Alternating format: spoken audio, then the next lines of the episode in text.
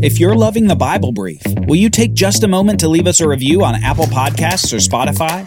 We're having hundreds of people every week try out the show, and we want you to help even more discover the Bible Brief. Potential listeners depend upon your reviews to learn why they should listen. So, will you do us a favor? Leave us a review on Apple Podcasts or on Spotify. Join the cause to help the world learn the life changing story and message of the Bible.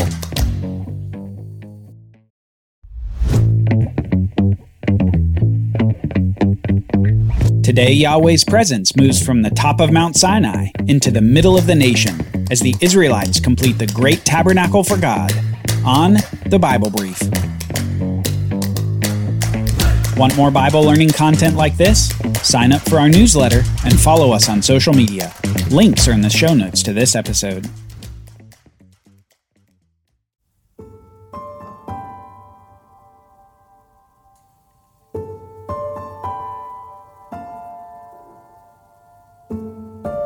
Something is being built at the bottom of Mount Sinai. And it's not another golden calf. This is bigger, much bigger, and it requires much more skill to make. It's beginning to look like a structure of sorts. You might call it a tent, but not like the other tents in the camp of Israel. To build this tent, blue, purple, and red yarns are required. Quality woods like acacia are being sought and metals like gold, silver, and bronze are needed. Fine linens are being made. Ram and goat skins are being prepared. But the tent is not all that's being built. New clothing is also being made. Clothing for Aaron and for his sons. Special robes made of these fine yarns and linens, with fine jewels woven into the clothing. This fine clothing will be used in this large tent structure being constructed. They've been working for months on this building project. A project that Moses came to them with after he again went up to God to receive a new copy of the Ten Commandments stone tablets. Moses had broken the first set of tablets when the people had broken the covenant with the golden calf. And with this new set of tablets, it was as if God was giving them another opportunity. When these new tablets were made, God had said to Moses, Yahweh, Yahweh, a God merciful and gracious, slow to anger, and abounding in steadfast love and faithfulness, keeping steadfast love for thousands, forgiving iniquity and transgression of sin, but who will by no means clear the guilty, visiting the iniquity of the fathers on the children and on the children's children, to the third and the fourth generation. With these new tablets, God was demonstrating that he could have wiped out the Israelite camp for their covenant violation but he was instead being gracious toward them, not overlooking their sin, but seeing it, and yet being kind to them and giving them another opportunity for obedience. But this obedience would be especially difficult, because as we saw through the book of Genesis, the sins of the fathers often show up in the lives of the sons. We haven't seen the last of Israel's idolatry. With these new stone tablets of the Ten Commandments, Moses returns to the camp after another 40 days and 40 nights on Mount Sinai with God. As you can imagine, this return from the top of the mountain doesn't have the same character as the first time he came down. The people have learned their lesson. But Moses himself is also different from the last time. As he comes down from the mountain, the people can't bear to look at him in the face. Apparently, these interactions with God have caused something of a brightness and a shining appearance on the face of Moses so that the people fear to even look at him. For the sake of the people, Moses begins to wear a sort of veil to obscure his face's bright appearance from speaking with God. When God's glory rubs off on a person, others take notice. It's in this new veiled state that Moses comes before the whole people of Israel and commands this building project that they have embarked upon. Commands that he himself was given from God according to a plan and pattern that God provided. Let's read in Exodus 35, starting in verse 4. Moses said to all the congregation of the people of Israel, This is the thing that the Lord has commanded. Take from among you a contribution to the Lord. Whoever is of a generous heart, let him bring the Lord's contribution gold, silver, and bronze, blue and purple and scarlet yarns and fine twined linen, goat's hair, tanned ram skins and goat skins, acacia wood, oil for the light, spices for the anointing oil and for the fragrant incense, and onyx stones and stones for setting. And later we read this Then all the congregation of the people of Israel departed from the presence of Moses. And they came, everyone whose heart stirred him, and everyone whose spirit moved him, and brought the Lord's contribution to be used for the tent of meeting, and for all its service, and for the holy garments. So they came, both men and women. All who were of a willing heart brought brooches and earrings, and signet rings and armlets, all sort of gold objects, every man dedicating an offering of gold to the Lord. And everyone who possessed blue or purple or scarlet yarns, or fine linen or goat's hair, or tanned ram skins or goat skins brought them. Everyone who could make a contribution of silver or bronze brought it as the Lord's contribution. And everyone who possessed acacia wood of any use in the work brought it. And every skilful woman spun with her hands, and they all brought what they had spun, in blue and purple and scarlet yarns, and fine twined linen. All the women whose hearts stirred them to use their skill spun the goat's hair. And the leaders brought onyx stones and stones to be set, and spices and oil for the light, and for the anointing oil, and for the fragrant incense. All the men and women, the people of Israel, whose heart moved them to bring anything for the work that the Lord had commanded by Moses to be done, brought it as a free will offering to the Lord. You can see how committed the people of Israel are to God in the completion of this structure and associated vestments. They are bringing their wealth to God, day after day, so that this great structure is completed. Forty days prior, they had seen the swift judgment of God, and simultaneously experienced the mercy of God in sparing the nation, and now they were committed. So committed, in fact, that Moses has to ask them to stop giving to the project. And Moses called Bezalel and Oholiab and every craftsman in whose mind the Lord had put skill, everyone whose heart stirred him up to come to do the work. And they received from Moses all the contribution that the people of Israel had brought for doing the work on the sanctuary.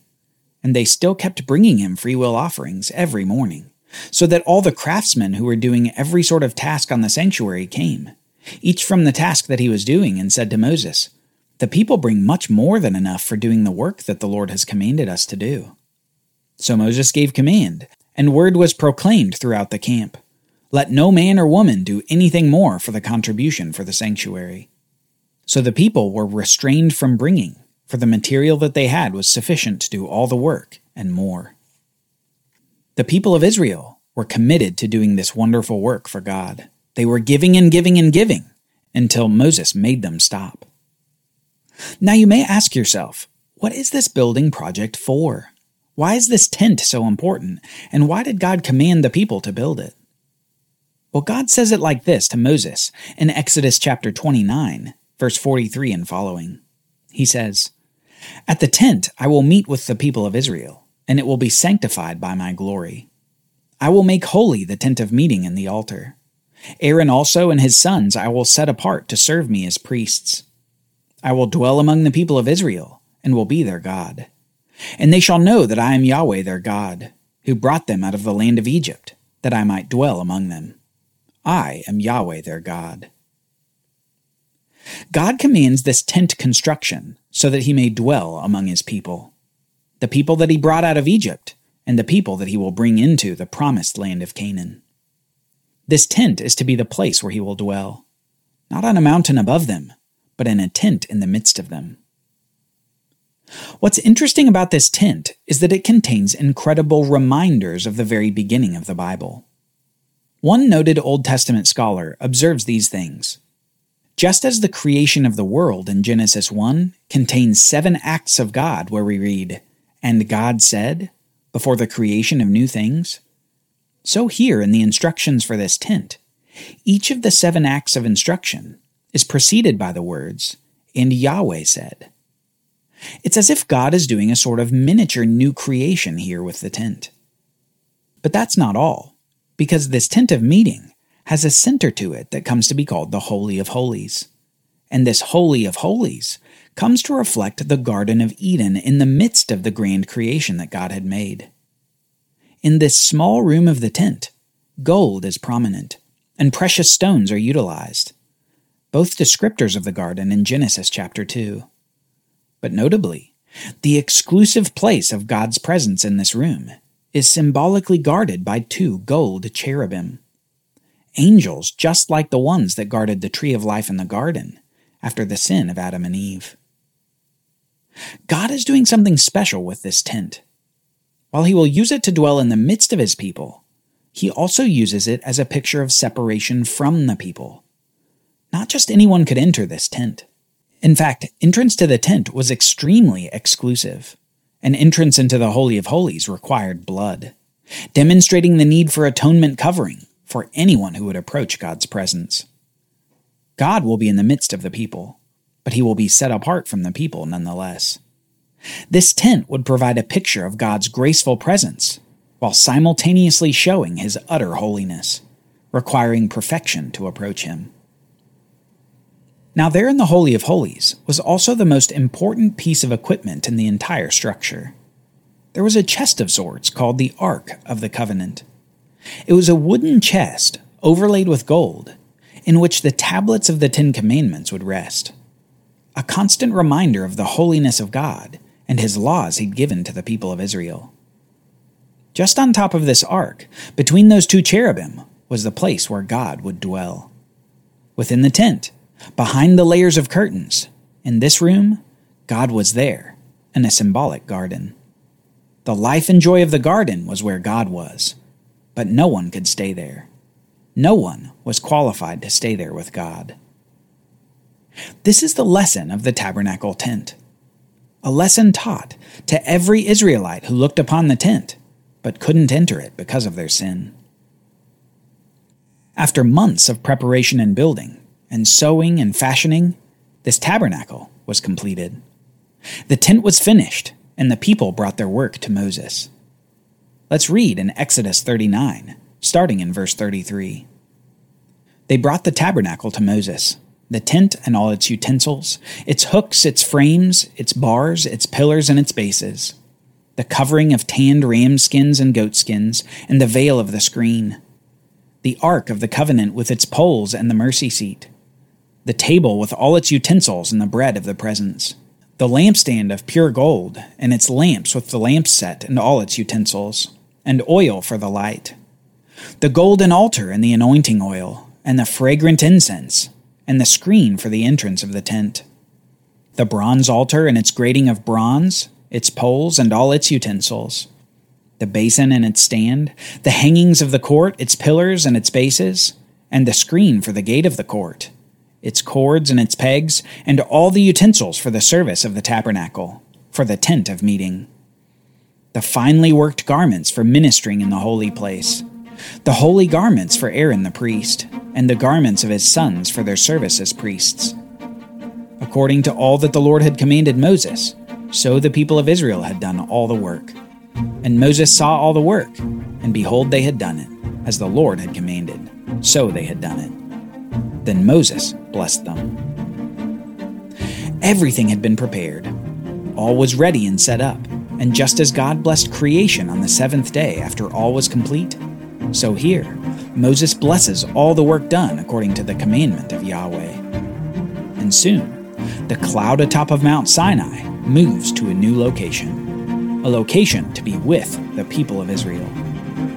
We finally read this to close the book of Exodus. Then the cloud covered the tent of meeting, and the glory of the Lord filled the tabernacle. And Moses was not able to enter the tent of meeting because the cloud settled on it. And the glory of the Lord filled the tabernacle. Throughout all their journeys, whenever the cloud was taken up from over the tabernacle, the people of Israel would set out. But if the cloud was not taken up, then they did not set out till the day that it was taken up. For the cloud of the Lord was on the tabernacle by day, and fire was in it by night in the sight of all the house of Israel throughout all their journeys. God is with his people. And this picture of the tabernacle tent is a picture that only gains clarity as we move through the Bible. Especially 1500 years later, when Jesus is born in a little town in the land of Canaan. It's no coincidence that the Gospel of John includes these words about the incarnation of Jesus. The Word became flesh and tabernacled among us.